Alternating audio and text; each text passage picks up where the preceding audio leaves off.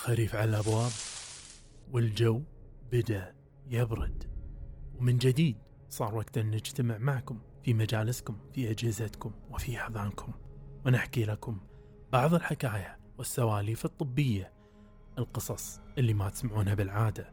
وهالمرة ليست قصة ولا قصتين بل ثلاثة. وبس ثلاثة؟ آه ثلاث. الحين داعي يخابين العالم بس عشان ثلاث قصص؟ آه والله ده اللي عندنا. أوكي تمام، ثلاثة ثلاثة قصص طبية جديدة من النوع اللي يفقد الناس النوم. لا تطفي النور. قصص رعب طبية الجزء الثاني قريبا في شهر أكتوبر.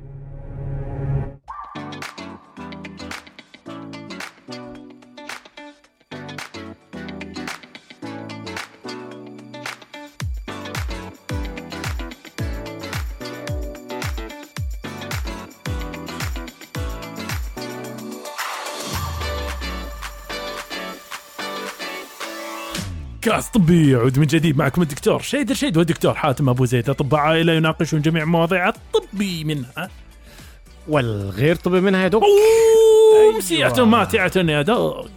أيوة متاع، هي متاعة جوا البيت لكن برا البيت صراحة أقرب إلى الماطرة منها إلى ماتعة. رطوبة صح كلش. يمكن ما يبرد علينا إلا شوية ال الافصاحات الجديده اللي نزلت اليومين بخصوص احنا آه احنا الحين صار له اسبوعين. أيوة زمان ايوه ايوه نزول الايفون الجديد أربعة عشر أربعة عشر، ومو بس الأربعة عشر دوك صراحه، اذا تبي صدق بشكل اخص أربعة عشر برو. هم منزلين كذا يعني موبايل على ساعه على سماعه. اه ساعه، انت شفت الساعه في الصور بس. اه بس في في ساعه جديده، في ساعه جديده اسمها الترا. ايوه ايوه ديت اكبرها وش وحجمها اكبر شويه، او تايتانيوم، وكمان فيها سماكه.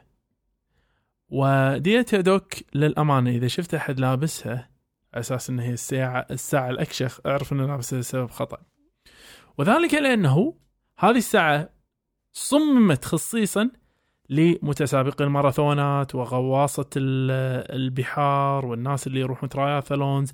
ليش؟ يقول كأن فيها بطارية أطول والتحمل الأعماق أكثر وواضحة أكثر وإلى خيرخ. فأنا ما أدري متى راح يبدي أول واحد يتفلسف يلبسها ويروح فيها حق مناسبات رسمية ساعته الكبيرة. هاي دوك يعني مش هيدور لو لو لو اشتراها ما عملش كل ده. قبل ما راح تمانعه خالص. وعلى طاري ما حد راح يمانع. ايوه ما ادري شلون راح ادش فيها، بس ما حد راح يمانعنا نتكلم اليوم عن موضوع يرد بشكل كبير على شريحة ليست بالصغيرة دوك. ايوه هنتكلم اليوم عن الظفر الناشب اللي يعرف عادة بالظفر اللاحم أو الظفر الداش بالريق اللحم. هذا ليش إحنا بنتكلم عنه؟ نتكلم عنه لأن بشكل بسيط لربما هي أشيع المشاكل الجراحية اللي ممكن تمر علينا بالعيادة، وكثير من الناس يمكن حتى بعضهم ما يدري أن عنده ظفر لاحم. صحيح. ومن الممكن أن الموضوع هذا يتطور عندهم محاس.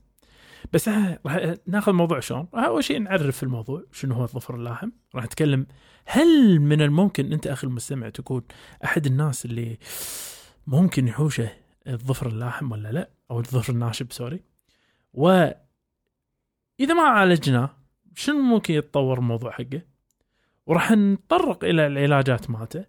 كمان راح نتكلم عن احتمالية الرجوع، وفي النهاية راح نجيب سؤال لا ربما يدور في أذهان كثير من الناس. إيش معنى أنا؟ آه، نعم. وكذلك هل يا ترى المتهم الأول الحذاء هو فعلا آه مستحق لهذه السمعة ولا لا؟ أيوة راح نتطرق لها. بس أول شيء راح نبدي بإيش هو الظفر الناشب. فدوك الظفر الناشب هو بكل بساطة، أنت تتخيل معاي صفيحة كده مسطحة اللي هو الظفر، الظفر صار كأنه دباسة. فالدباسه ايش صار الحين؟ هاي الجوانب زي الدبابيس زي الدبابيس ايوه. فدشت الجوانب داخل اللحم, اللحم بالنمو مالها اللي تغير. انزين الناس تبي تعرف يدك منو ممكن يكون معرض الى هذه النوبه او هذا المرض او هذا النشبان؟ هنا لو هنتكلم هنتكلم عن حاجه اللي هو اسمها الابيديميولوجي او الارقام بشكل عام, يعني الابيديميولوجي او الارقام بشكل عام. ايوه, ف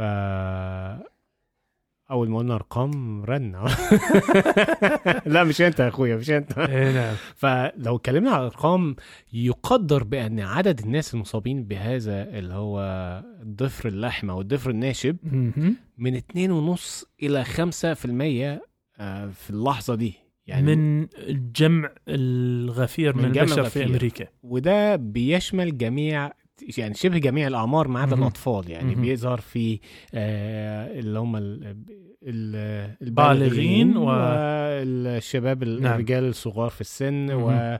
والكبار في السن شوية مم. ولكن مم. هسألك سؤال بعد, الستات ولا الرجالة أكتر؟ بما إن يعني جبنا موضوع الجزم ومش الجزم, عطار الجبنة أه أعتقد الرجالة أكثر أدوك. وكلامك صح يا سلام. أيوة, والرجالة تك... آه الرجالة بيكثر إصابتهم بهذه المشكلة م-م. والنسبة تعادل اتنين إلى واحد, يعني كل راجلين قدامهم واحدة واو ست بالضبط. فدي يعني تعتبر مشكلة ليست هينة, مم. يعني هينة من حيث عدد الإصابات بيها نعم. وطبعا بتبقى يعني مؤلمة وبتعيق حركة الإنسان في مراحل متقدمة آه. طيب آه. لماذا بنعالجها؟ مم. سؤال في محله آه. طبعا الألم اللي ذكرته دوك نعم. بديهة هو أحد الأسباب الأساسية. الناس يقولك آه ألم ألم نعم ألم ممكن يكون أحد الأسباب, ولكن كذلك ممكن يكون الالتهاب اللي راح ينجم عنه أحد الأسباب اللي تخليك تركض إلى الدكتور. وفي النهاية وفي حالات متقدمة جدا يصير عندنا نسيج اسمه نسيج حبيبي, هذا عاد هني يضمر الظفر تماما, الشكل اللي تغير احمرار قوي, والظفر والنسيج هذا شكله بشع جدا يعني صار. ففي هذه المرحله حتى نقولك على طول الجراحه هي الخيار الاساسي والاوحد فيه. اعتقد الناس اللي بيوصل معاهم المشكله لهذه يعني لهذا الشكل م-م. ان تلاقي حته نسيج كده مغطيه على الظفر, ده وصل لمرحله متقدمه. وهنا فعلا نعم. لما نيجي نتكلم عن العلاجات, بس ليش ليش وصل هالمرحله دوك؟ بس توقع يعني هنا نظرا لي هقول لك ايه, اهمال الموضوع في الاول نعم. او ساب الموضوع يتطور, لان هو في منه مراحل. فالمرحله الاولى الثانيه ممكن بيكون م-م. علاجها بسيط, بتحس بشويه وجع شويه الالتهاب نعم. بتحط شويه كريمات بت... حاجات فهمتك. من دي بتجيب نتيجه. بس بس انا اقصد الشخص هذا انا اتصور فيما اتصوره انه هو من الناس اللي ما عنده إمكانية أصلاً أن يدخل على الطبيب. أنت تتكلم ترى على فكرة, يعني مو كل الناس عندها إمكانية, يعني أوه أنا أنا عندي هذه المشكلة الصحية راح أركض ركض حق الطبيب, لأن يعني أنت تتكلم غالباً في الدول اللي هي لا آه ما يبقاش عندها تأمين صحي أو نظام التأمين الصحي, وده صراحة نظام مأساوي جداً مأساوي جداً. وعشان كذي أنا الكلام يجر بعضه. نرد مرة ثانية دوك, أنت تتكلم عن العلاج الحين أوه. طرق علاجه بالدرجات اللي ذكرناها. ففي الدرجات البسيطة الأولية دوك, إيش ممكن يكون علاج الظفر الناشب؟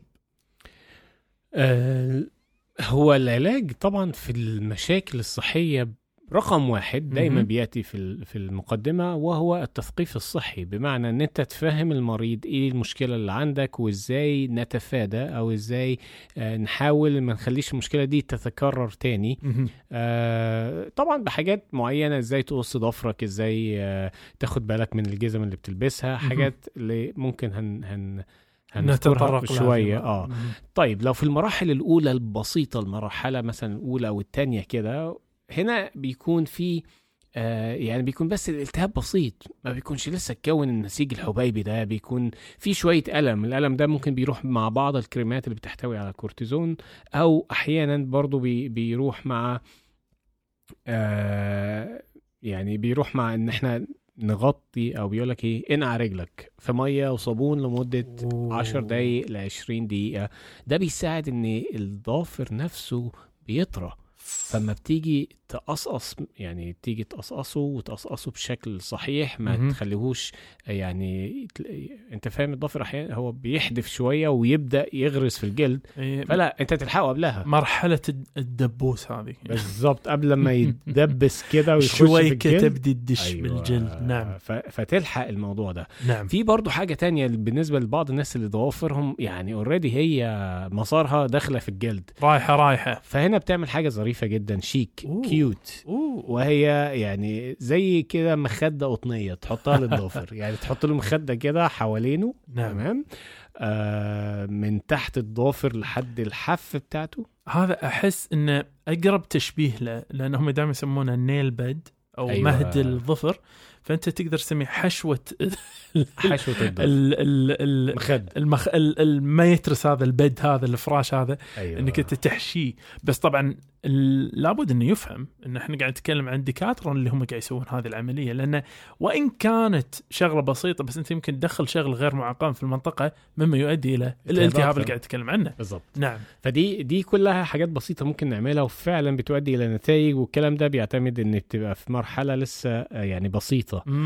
آه طيب، آه أحيانا برضو بيلجأوا لحاجة قريبة جدا من آه حاجات بيستخدموها دكاترة السنان، وهي البريسز أو التقويم، تقويم الظفر. تقويم الظفر يحطوا حاجة كده على الظفر من فوق، مم. تمام، على أساس هو الظفر نزل زي الدبوس كده. أيوة. تمام، لا نرجعه تاني صفيحة، الذراعين هذين نجيبهم لفوق، يمسكوها كده من جنب ويقعد كل شوية يزن على أساس يفلطحوا كده. أنا أمانة هذه واحدة من شغلات اللي ما أدري يا دوك، أتوقع أن قابلية تطبيق عالية يعني.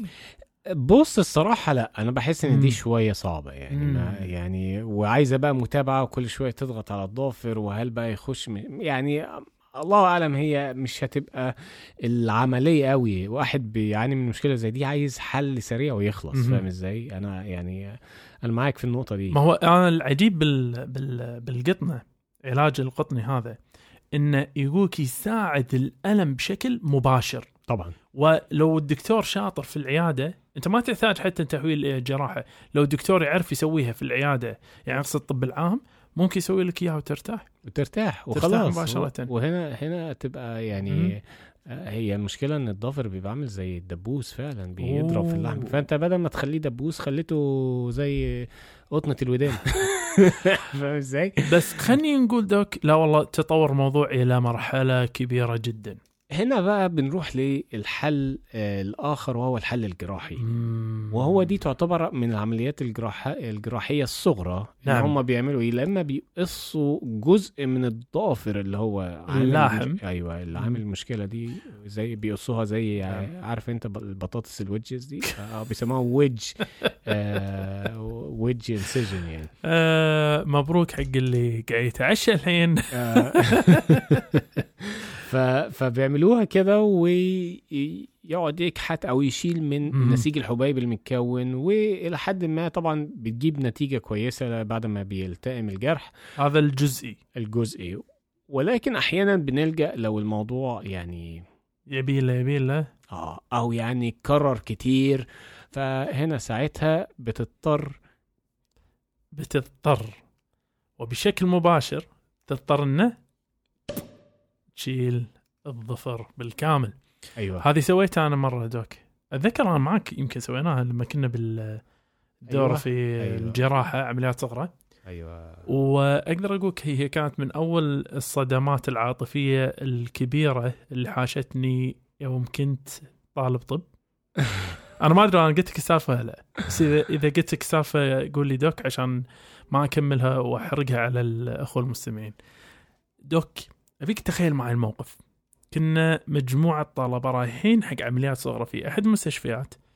المستشفى هذا منبوذ من قبل كثير من أطباء ما يحبونه، الكل عرفه على طول. أوكي.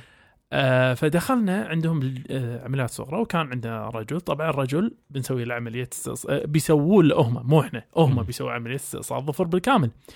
ال... لابد أنه يفهم أن استئصال ظفر بالكامل تخدير موضعي. طبعا الشخص هذا واعي، ما عنده أي مشكلة، متابع، قاعد طالع كل شيء. المهم فباشر يشرحوا لنا على ظفره، يقول بص شوف الظفر شلون لاحم. وأنا وزميلي يقول يا أخي والله صدق ظفري كذي، أنا أنا عبالي ظفري إني لاحم، إذا كذي الظفر لاحم أنا يمكن ظفري يكون لاحم. إلى خير إلى خير إلى خير. المهم أنا نسيت ورقة بالسيارة، رحت أخذ الورقة من السيارة، رديت قبل لا أوصل باب العمليات صغرى توقع أسمع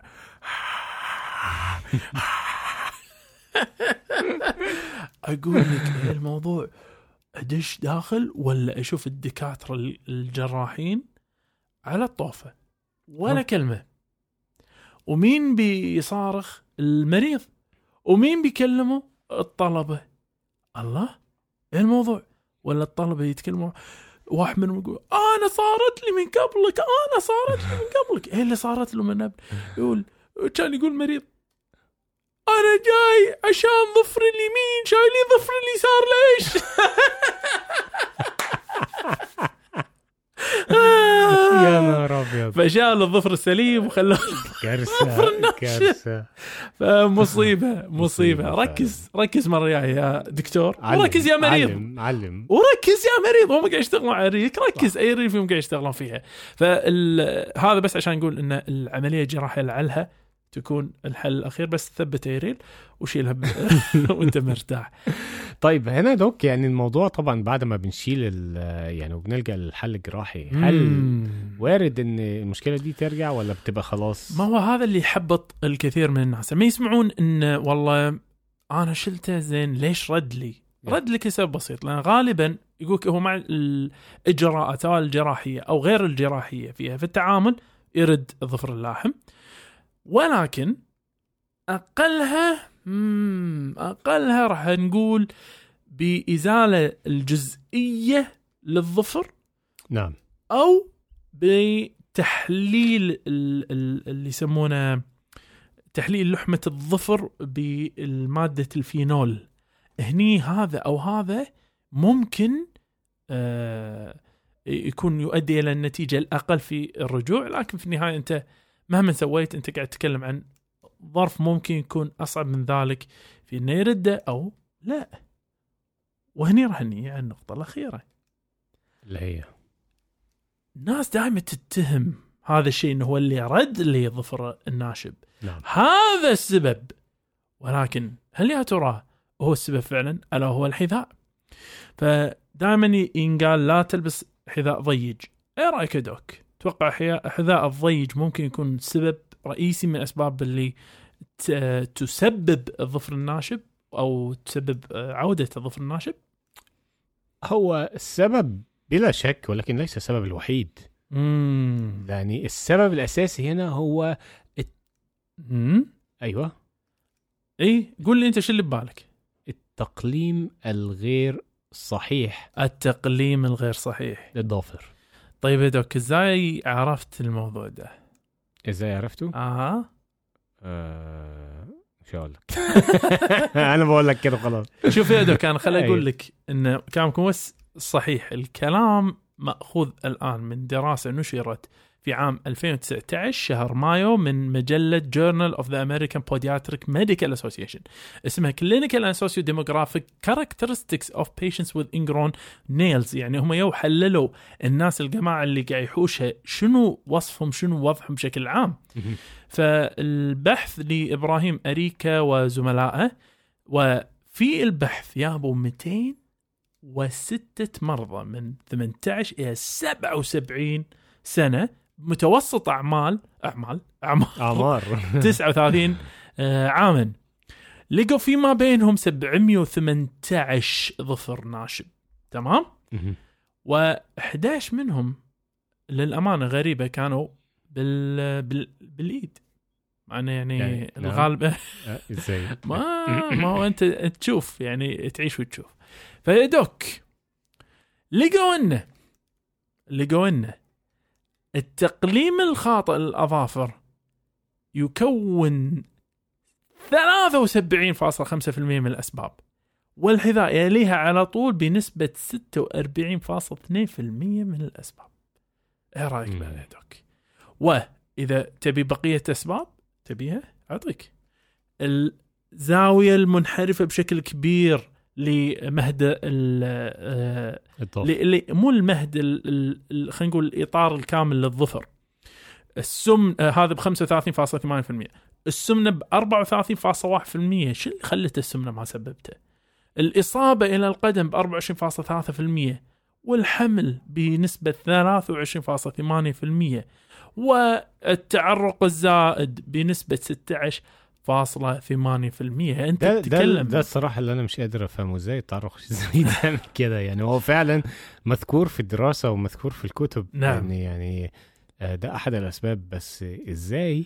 أنا ممكن أتخيل أنه يأثر في لحمة الظفر نفسه، ممكن تخلي يخلي يغير طبيعته، لأن تعرف أنت أحد العوامل الأساسية في تغيير طبيعة الظفر هو تعرضك للرطوبة مثل ما قلنا توم ساعة. آه. فممكن الرطوبة المتكررة هذه قد تساهم في أنه ينحرف، خصوصا عرق ظفر مسكر عليه بالحذاء بشكل كبير أو هذا. أيوة. يبدي يساعد أنه ينشب مرة أخرى. ولا يا رأيك دوك؟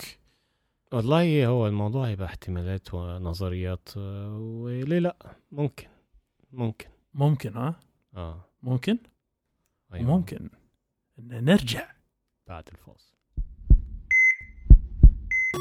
حياكم معانا باقتراحاتكم ومتابعاتكم وتعليقاتكم على وسائل التواصل الاجتماعي كلها باسم كاس طبي سي إيه إس تي تي آي بي آي. والآن نستقبل جميع أسئلتكم الطبية على إيميل كاس طبي آت جيميل دوت كوم، وللاستفسار عن الدعاية والإعلام بإيميل كاس طبي دوت إيه دي آت جيميل دوت كوم. والآن نعود مرة أخرى إلى حيث كنا. عودنا من جديدك صديقي.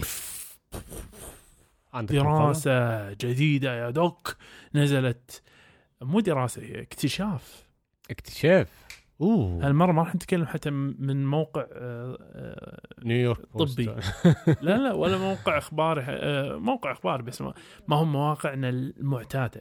أمال سي إن إن دوت كوم يا دوك، سي إن إن دوت كوم يا راجل. في مقالة غريبة عجيبة بيقولوا، ما راح أقول عنوانها، بس نشرت في سبتمبر السابع من سبتمبر ألفين واثنين وعشرين من قبل كيتي هانت وهيلاري وايتمان. الحج هذا صار في أحد كهوف أندونيسيا البعيدة. احنا نعرف أندونيسيا دوك، تكلمنا عنها. أيوة. أندونيسيا شنو ممكن تلقى فيها. أيوة. يقول لك في هذا الكهف لقى العلماء جثة. الجثة هذه تي كم صار لها دوك؟ كم؟ مو تسعة وعشرين، مو ثلاثين، واحد وثلاثين ألف سنة يا راجل.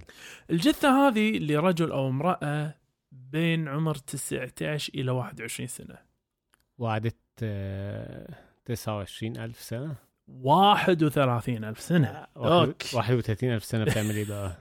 بمكانها يا yeah. ميتة بمكانها وما تحللتش. بلى طيب، بس هاي العظام يعني لا عرفات يسمونه، ما يسمونه جدا صح. رفات ال... رفات نعم. وش المشكلة يعني؟ شو الموضوع هذا وش علاقته بالطب؟ يقول لك اكتشفوا إن هذه الرفات، هذا الرفات اللي صار واحد وثلاثين ألف سنة، أيوة، قد عمل له الشخص هذا يعني لما كان عاقد طبعا عمل له بتر جراحي درجة أولى، بحيث أيوة. إن البتر كان نظيف، ما في أي أدلة لوجود التهاب فيما بعد، وإنه ظل مسكر بعدها وما في نزيف، وإنه استمر على الأقل على الأقل ست سنوات بعدها الشخص هذا على قيد الحياة. طبعا يعني ازاي توصلوا لهذا النتيجه؟ يعني انت انت دوك احنا يمكن بعض الناس احنا عشان نقدر نجاوب هذا الشيء هو طبعا كله بالتاريخ الكربوني، لكن عشان نقدر نجاوب شغله يمكن بالنسبه للناس اللي هي ما شنو يعني بتر شنو بتر بتر بهالزمن هذا اذا ما اقيم بطريقه جراحيه فذة معقمه ومعقمه الانسان احتمال كبير شنو ميت ميت طبعا، ما في روح وتعال. ليش؟ لان انت مو بس قضيتك انه والله ممكن يصير نزيف بديهه، الشغله الثانيه الصدمه العصبيه اللي ممكن الانسان يدش فيها، الشغله الثالثه الالتهاب الوارد ان يصيب العظم واللحم والامور هذه، كل هذه امور وارده جدا. فما لم يكن هنالك استخدام يقولك ادوات معقمه واهتمام بالجرح بعد البتر، اذا ما راح يكون عندهم التئام بالطبع ان هو يلوث، وبالتالي هيؤدي الى تسمم في الجسم ووفاه فركش. بس ما راح تصير بعد ست سنوات، راح تصير خلال أيام بعد العملية بالضبط. فلذلك هني في سؤال بديهي، شلون شلون صار؟ هي فكرة واحد وثلاثين ألف سنة، ده معناها أن يعني ما أعتقدش أن في حد ممكن يعمل كده في الوقت ده إلا لو إذا كان في حضارة معينة، والحضارة دي كان في يعني متقدمين في استخدام أه هقول لك الأعشاب الطبية أو حاجة زي كده. دوك أنت تتكلم مو بس كذي، أنت تتكلم هم يقترحون شنو، يقولك أن عندهم كان فكرة بالتشريح البني آدم بحيث أنهم فاهمين بالضبط القطع اللي هم سووه أو البتر هم سووه شلون يسوونه من المكان اللي سووه فيه، بحيث أنه يمنع الإنسان أن يدش في المضاعفات المتوقعة بناء على ذلك. وهني هني السؤال اللي هو اللي دائما الناس تطرحه، اللي هو سامع بنظرية ان الريست او اعادة التصفير، تصفير عداد؟ ايوه سامع فيها. ايوه حلو، خلني انا اقولها حق اللي ما سمع. هذول اعادة تصفير عداد ان الانسان او او الحضارة البشرية وصلت الى ابعد ما هي عليه اليوم. اليوم يعني شفت الايفونات اللي مم. تكلمنا عنها، ايفون هاي ايفون يعني مثال التقدم مالنا، الكمبيوترات، الصواريخ، الامور هذه كلها ان الانسان في الاصل رد سواها من قبل، حضارات سابقه كانت موجوده وعملت اللي عملناه بالضبط، ولكن لسبب ما او لاخر انهارت هذه وتلاشوا الناس هذه، ورجعت ال... ورجع الإنسان إلى الإنسان البدائي اللي بدأ يكون إن... إيه فبدينا بعدين من حضارة يعني كانت معزولة مثلا في مكان ما، وبعدها كانت النواة البشرية من أول وجديد. عرفت شلون؟ وعلى ذلك يقولك هذا دائما يضربون مثال في الأهرامات، يقولك إن شلون بنيت الأهرامات, الأهرامات بهذه الهندسة العالية وإلى آخره. الموضوع دوك أمانة هو يعني موضوع مثير إلى الاهتمام، ولكن آه طب ايش عرفهم ان البتر ده حصل ما يمكن بالغلط، واحد وهو شايل ام راحتك مكسر العظمه زي لا انت انت دوك الجرح كان يقولك البتر كان نظيف، ومضاعفات ما بعده ما ما, ما كانت واضحه، يعني ما, ما بين التبعات المتوقعه حق انسان مثل هذا. يعني شلون ممكن يعيش ست سنوات زياده على بتر تم في بيئه مثل ذيك؟ يعني شغله شغله اقولك البديهيات مالتنا قاعد تغير يوم ورا يوم يا دوك بسبه المداخلات هذه، اسئله يعني ما تقدر تجاوب عنها. حضاره مفروض احنا الناس هذه يعني نعتبرها متخلفه، شلون شو عندها هذه القدره؟ هي دي يعني بص انا لقيت حاجه زي كده فعلا في في متحف الحضارات في القاهرة، ما دخلت هناك فبصينا كده بنشوف ايه الحاجات. احنا عارفين الحضارة الفرعونية والرومانية واليونانية والقبطية والإسلامية تاريخ يعني آه بس ده كله كان جزء، وكان في حاجة جديدة أول مرة أعرفها برضو، حاجة اسمها يعني لو هيكل عظمي لشخص آه الشخص ده سموه إنسان نزلة خاطر. نعم. هو إنسان كونه إن هم مش عارفين اسمه إيه، ولكن هو كان إنسان، لأن كان الهيكل العظمي أو البقايا العظام اللي عنده بقايا عظمية لإنسان. مم. ونزلة خاطر دي المكان اللي اكتشفوا فيه آه، البقايا دي، فلقوا أيوة إنسان نزل... سموه إنسان نزلة خاطر، لأن لما جم عملوا برضو التاريخ الكربوني بتاعه، لأنه هو يعود إلى خمسة وثلاثين ألف سنة كافو قبل الميلاد. أيوة. آه، واكتشفت بقى حاجة ان يعني من ضمن الحضارة الفرعونية ان هم كانوا بيركبوا بروسيسز، يعني كان مش عارف مين فرعون بروسيسز اه يعني او او اعضاء صناعية، اه كانوا بيعملوا عمليات جراحية.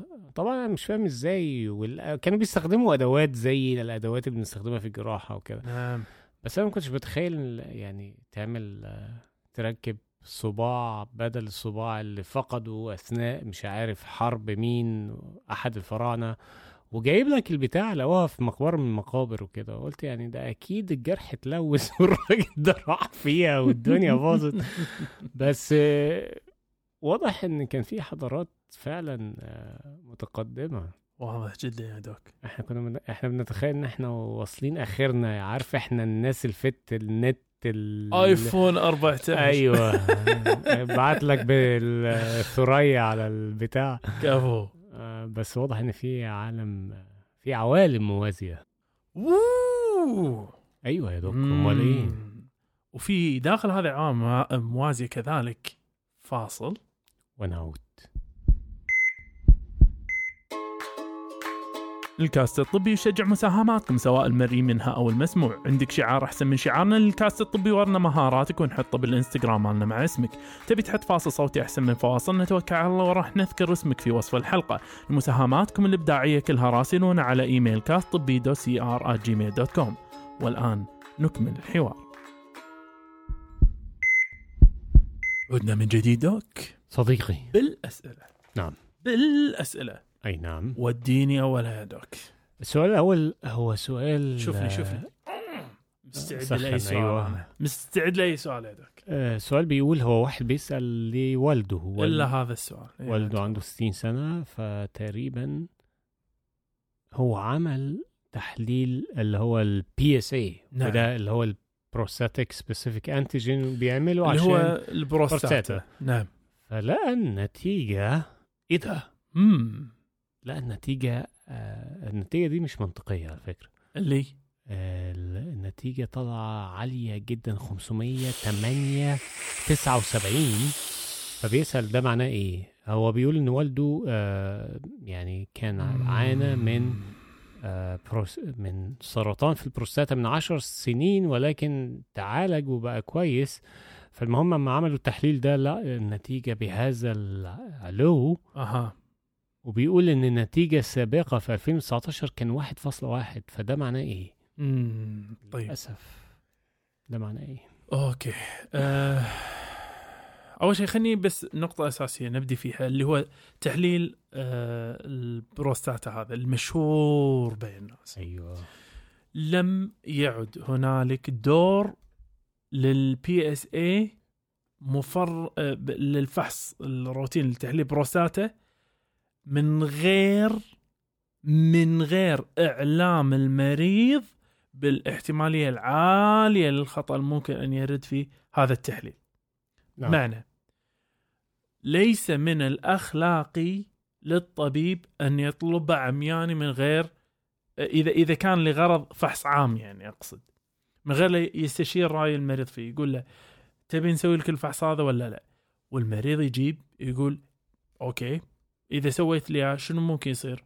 والله ممكن احتمالية الخطأ فيه تكون عالية، ممكن يحوشك ذعر، ممكن يسويك فحوصات ما لها داعي، وفي النهاية يطلع الموضوع عادي. نعم. وممكن لا يكون قطعي، يبين لنا بأرقام قطعية إنه لا والله في شيء خطر.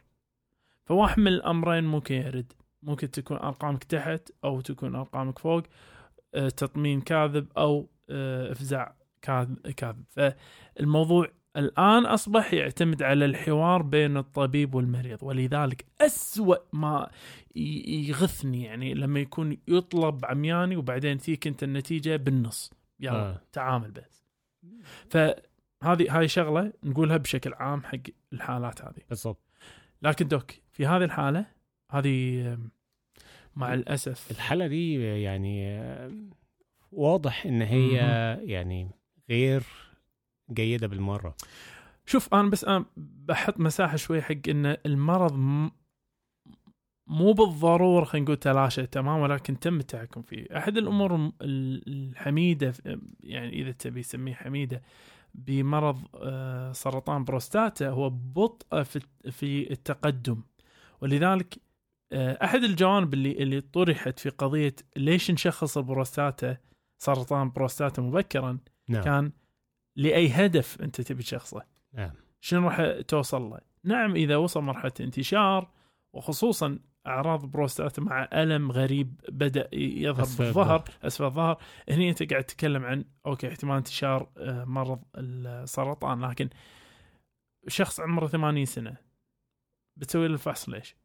شنو الممكن ينجم عنه؟ هل راح تسوي العمليات؟ هل راح تسوي كيم... كيماوي؟ لا، وغالبا ما راح يأثر فيه الموضوع إلى أن يتوفى الله يعني نعم. ف...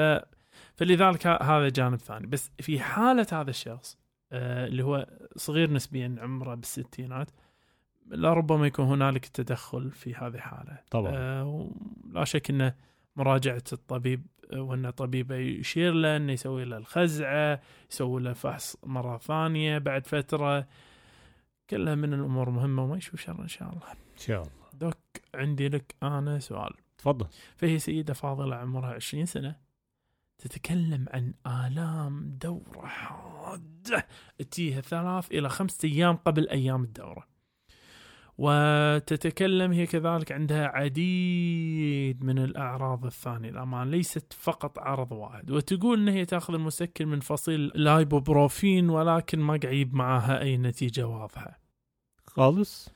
آه وفي النهاية حتى أن اقترح أنها تأخذ حبة المانع الهرمونية ولكن لقيت أن فيها تحسس منها شيء من شيء يذكر ما تأخذ هي أي أدوية ثانية. أه. عندها أعتقد ما عندها أي أمراض تذكر حاليا، ولكن بشكل عام تقول إيه وأنه يأثر فيها وقت الجماع أنه يسبب لها آلام كذلك. فشنو ممكن تقدر تسويه؟ لأن تقول أن الدكاترة يأسوا من حلها. يعني ألف سلام عليها، وواضح أن هي عندها مشكلة اللي هي متلازمة ما قبل الدورة اللي هو ال بي إم إس نعم. وده للأسف في بعض أو بيحصل لبعض البنات أو في صغار العمر، وبيكون أعراضه شديدة قوي لدرجة أن تقريبا حياتها بتبقى شبه مشلولة مم. أثناء فترة الدورة. وهو بس بس للتأكيد هي ذكرت أن سبع سنوات صار الموضوع سنة. سبع سنوات من نعم. عمر عشرين سنة مم. يعني نعم. هذا أنا ما أقدر أسميه إنه هو أساسي ألم أساسي نعم صح، فيمكن يكون ألم ثانوي. يعني إذا اقترحنا أن نزول الدورة في العادة يكون على سن تسع سنوات إلى أحد عشر سنة تقريبا نعم، ف13 سنة ممكن تكون نزل لها متأخر، بس يعني غالبا راح يقول يمكن سبب ثانوي دوك مش بالضرورة سبب أساسي. أساسي نعم، هو ممكن في كذا في كذا يعني سبب لهذه الأعراض طبعا نعم. إذا كانت الأعراض بتبقى شديدة قوي والألام بتبقى متفرقة في أماكن مختلفة غير ألام الأسفل البطن أه. ممكن برضو نشك في البطانة ال مهاجرة اللي هو الاندومتريوسيس، أحيانا ده بيكون مم. سبب لهذه المشكلة. آه كده كده هي انتباض بطاني الرحم آه كده كده هي جربت تاخد الحبوب اللي هي الموانع الهرمونية ودي فعلا ممكن نتيجة. ممكن تجيب نتيجة كويسة ولكن ما تحملتها عندها حساسية نعم. هنا ممكن نجرب أنواع تانية مختلفة ممكن مم. ما يكونش عندها منها حساسية. وإذا كان التشخيص طبعا على تشخيص اللي هي متلازمة ال بي إم إس مم. فممكن نجرب برضو من أحد الأدوية اللي هي من فصيلة الأدوية المضادة للاكتئاب اللي هي ال إس إس آر آي ودي برضو بتجيب نتيجة كويسة آه معها. ولكن هو طبعا الموضوع بيتطلب إعادة تقييم وبعض الفحوصات والبحث. لا شك الدكاترة هني والنساء والولادة هم لازم يدشون بالصورة ب... ب... نعم بالضبط. بالظبط. ف يعني واعتقد ان هي تحتاج الى حل وحل قوي نظرا لحده الاعراض اللي بتعنيها. نعم بس هو بالامان بس آه ما ادري دوك آه ودي اقول هالكلمه هذه، الوضع يمكن حتى يحتاج علاج نفسي في حالات كثيره آه اذا اذا كانت يعني خصوصا اللي هي آه انتباض بطانه الرحم هذه آه اعتقد تعايش مع الألم فظيع يكون يعني طبعاً. حتى يعني مع كافة ما تقدر تأخذه هم مطلوب منها أن تعايش معه، وأعتقد جزء كبير راح يكون من العبء النفسي. فأعتقد أن مراجعة المعالج النفسي أو الطبيب النفساني يمكن في هذا الحال هم يكون له دور، ولا يراك دوك؟ صحيح، عشان كده ال إس إس آر آيز أحيانا بتساعد في الموضوع ده. آه السؤال الأخير آه. هو سؤال جاي من طفل عنده ثمانية شهور اه الطفل هو اللي مسويه ووزنه ثمانية كيلو، وهو طفل ذكر ما عندوش اي مشاكل او مرضيه، و آه...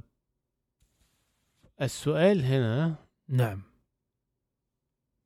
آه...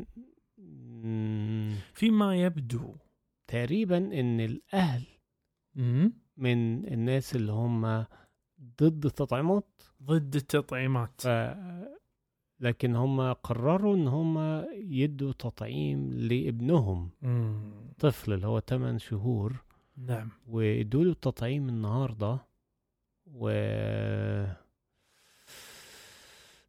آه بيقول ان هو بدأ يسخن شويه ويبقى تعبان بعد التطعيم بسبع ساعات مم. هو م... هو تقريبا في حاله هلع، ان يكون في حاجة غلط، وان هو اخذ القرار الخاطئ جدا ان هو يديله التطعيم. مم. وهل في ممكن رد فعل شديد يحصل بعد ما اخذ التطعيم ولا لا؟ طبعا هو كونه ان هو مش يعني مش مقتنع بالتطعيمات، وان ده بيحصل لابنه بعد التطعيم، فهو خايف، وخايف يكون اخذ قرار خاطئ في مصير أو في حياة ابنه. ممتاز ممتاز. أول شيء ألف لا بأس، لا شك إن أماتي، بس أنا أحيي هذا الإنسان اللي على الرغم من آه توارد هذه الأفكار اللي طرت عليه ونقاشات الحوارات اللي دارت حواليه، إلا استطاع إن في النهاية يقدر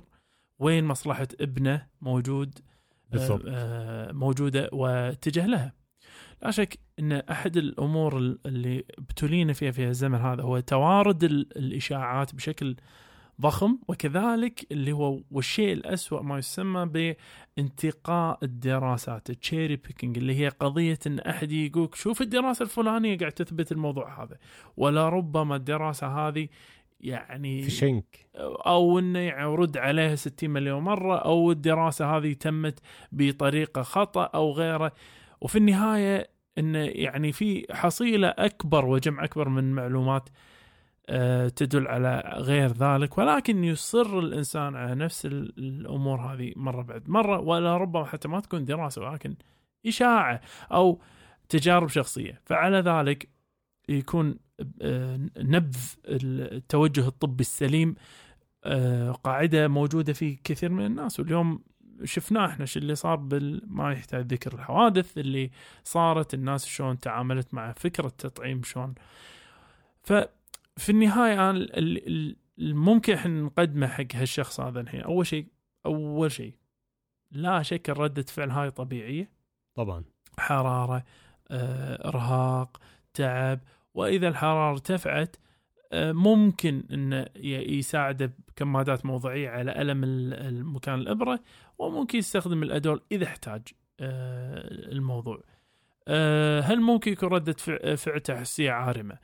ما في أحد يقدر يستثني أي شيء في الدنيا صراحة، خصوصا من خلال الكتابات. لكن إذا ما في سابق حساسية من البيض، ما في سابق حساسية من البنسلين، ما في سابق حساسية من السلفم، يندر جدا أن يكون الإنسان هذا عنده قابلية تحسية من التطعيمات. التطعيمات هذه، فأنا أقول يعني إن شاء الله خير، وإن شاء الله الموضوع يعد من نفسه. لكن أمانة أمانة أنا أريد أكرر هالكلمة هذه، أنت ما تتخيل كثر أنت أفدت أو أنت أفدت حياة ابنك بالتطعيم, بالتطعيم هذا تطعيم مثل شيء للأطفال, تطعيم مثل الحصبة, تطعيم مثل النكاف, التطعيمات هذه اللي اليوم موجودة في كل مكان ولها تأثير جسيم على حياة الإنسان فيما بعد.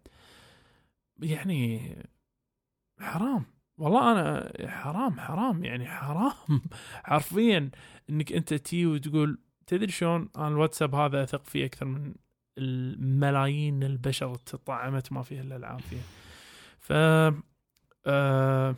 ما أدري آه نهاية صراحة شوي بديت أفكر بالعيال وايد, وأتمنى والله أتمنى لو أنه يصير في نوع من حوار آه على مستوى من تفاهم. آه يا أخي مو كل واحد يرفض التطعيم يرفضه لأسباب آه خلينا نقول يعني آه مؤامرات وقصة. بعض الناس كي يسمعون أشياء تخرعهم ويبون حيطم منهم مثل هالشخص هذا.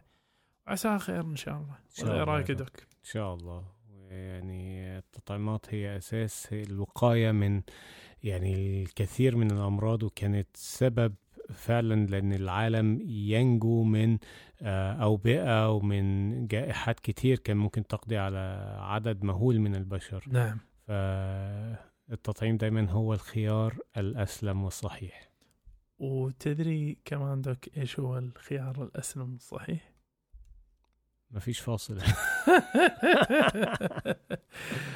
إنه كما سرنا اللقاء فلا شك يؤسفنا الفراق, وعلى أمل أن نلقاكم أنتم ومن يعز عليكم. دوم صحة وعافية. نقول لكم دير بالك مع نفسكم من تحبون, ومع السلامة ونشوفكم الأسبوع القادم.